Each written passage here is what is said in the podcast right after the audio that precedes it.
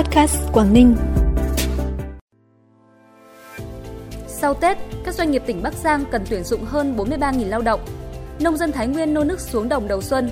Quảng Ninh phấn đấu đón 10 triệu lượt khách du lịch trong năm 2022. Độc đáo múa sư tử mèo ngày xuân ở Lạng Sơn là những thông tin đáng chú ý sẽ có trong bản tin vùng Đông Bắc sáng nay ngày 10 tháng 2. Thưa quý vị và các bạn, theo thống kê của Trung tâm Dịch vụ Việc làm tỉnh Bắc Giang, sau Tết Nguyên đán, có 72 doanh nghiệp trên địa bàn tỉnh Bắc Giang đăng ký tuyển hơn 43.000 lao động, tăng 11% so với thời điểm cuối năm 2021. Các doanh nghiệp có nhu cầu tuyển dụng chủ yếu thuộc khối FDI do mới đi vào hoạt động hoặc mở rộng sản xuất, tập trung ở hai ngành nghề là điện tử và may mặc.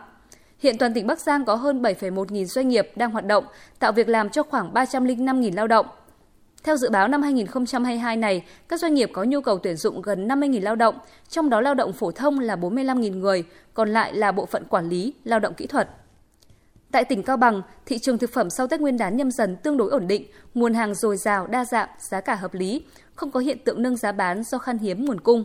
Thậm chí giá bán một số loại rau xanh như su hào, súp lơ còn rẻ hơn so với thời điểm trước Tết. Giá các mặt hàng ổn định là tín hiệu vui trong việc bình ổn thị trường. Có được những kết quả đó, một phần là do thói quen mua sắm của người dân đã thay đổi tích cực, không còn tâm lý mua hàng tích trữ. Quan trọng hơn là sự vào cuộc quyết liệt của các cấp các ngành tỉnh Cao Bằng trong việc tăng cường kiểm tra, kiểm soát thị trường, kiên quyết xử lý nghiêm những trường hợp đầu cơ găm hàng, tăng giá đột biến và vi phạm về buôn bán hàng nhái, hàng giả, hàng kém chất lượng. Sau những ngày nghỉ Tết Nguyên đán nhâm dần đầm ấm vui vẻ, bà con nông dân trong toàn tỉnh Thái Nguyên đang phấn khởi xuống đồng làm đất bón phân, gieo cấy với mong muốn một năm mưa thuận gió hòa, mùa màng bội thu. Để vụ xuân đạt năng suất cao, Sở Nông nghiệp và Phát triển Nông thôn tỉnh Thái Nguyên đã phối hợp với các địa phương chỉ đạo hướng dẫn người dân tuân thủ đúng lịch khung thời vụ để đảm bảo lúa phân hóa đồng và chỗ bông gặp thời tiết thuận lợi, tránh rét nàng bân đồng thời khuyến khích bà con tích cực áp dụng các biện pháp canh tác mới vào sản xuất, tập trung sản xuất trên cánh đồng liền vùng, cùng trà, cùng giống, áp dụng đồng bộ các tiến bộ kỹ thuật, đưa cơ giới hóa vào sản xuất. Toàn tỉnh Thái Nguyên phấn đấu kết thúc việc gieo cấy 28.100 ha lúa xuân trong tháng 2 này.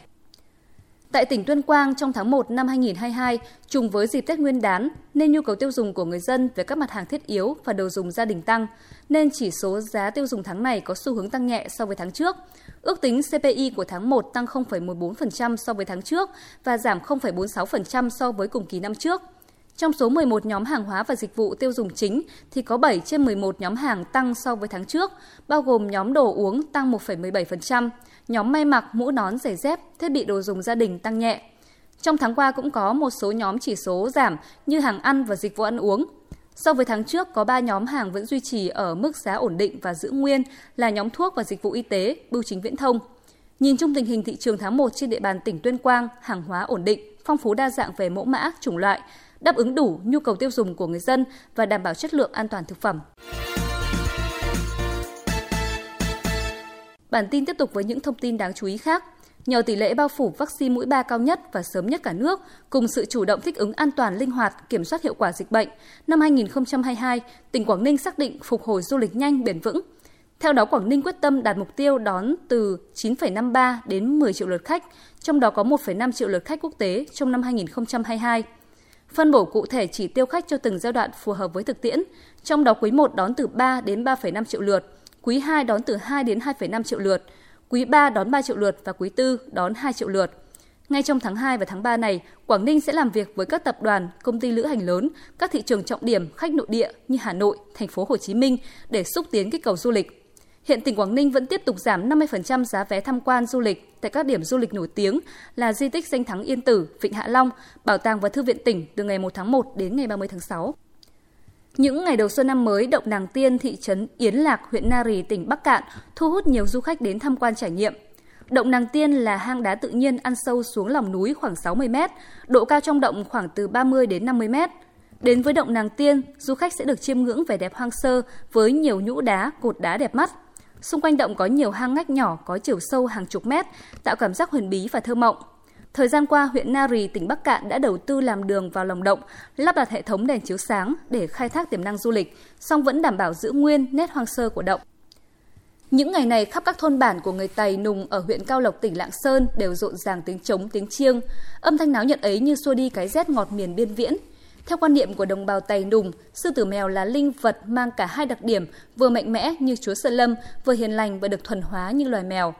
Múa sư tử mèo là một loại hình nghệ thuật dân gian truyền thống chứa đựng nhiều thành tố như âm nhạc, múa, võ thuật.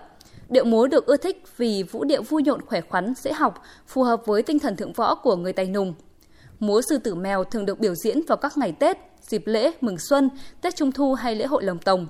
Đặc biệt vào dịp Tết Nguyên đán, đội múa sư tử mèo sẽ đi từng nhà trong bản để cầu chúc cho gia chủ sức khỏe, gia đình năm mới ăn nên làm ra và gặp nhiều may mắn. Là một loại hình nghệ thuật dân gian mang đậm bản sắc dân tộc, năm 2017, múa sư tử mèo của đồng bào dân tộc tài Nùng tỉnh Lạng Sơn đã được công nhận là di sản văn hóa phi vật thể quốc gia. Hiện công tác bảo tồn và phát huy giá trị truyền thống đặc sắc này đang ngày càng được chính quyền địa phương quan tâm. Còn sau đây sẽ là thông tin thời tiết khu vực Đông Bắc trong ngày hôm nay, ngày 10 tháng 2. Theo Trung tâm Dự báo Khí tượng Thủy văn Quốc gia, các đợt sóng lạnh yếu sẽ liên tục tràn xuống khu vực Bắc Bộ và Bắc miền Trung, kết hợp với đó là gió đông và gió đông bắc nên gây ra trạng thái nhiều mây, mưa nhỏ rải rác bao trùm nhiều khu vực. Trong ngày thứ năm, mùng 10 tháng 2 hôm nay, khu vực Đông Bắc Bộ trời nhiều mây, có mưa nhỏ vài nơi, mưa vừa rải rác, mưa giảm dần về trưa và chiều, nhiệt độ tăng khoảng 2 đến 4 độ tùy từng khu vực. Khu vực Hà Nội và khu vực Đồng bằng Bắc Bộ, nhiệt độ dao động khoảng 12 đến 16 độ. Khu vực vùng núi nhiệt độ dao động khoảng 8 đến 14 độ. Cảm ơn quý vị và các bạn đã quan tâm theo dõi. Xin kính chào tạm biệt và hẹn gặp lại.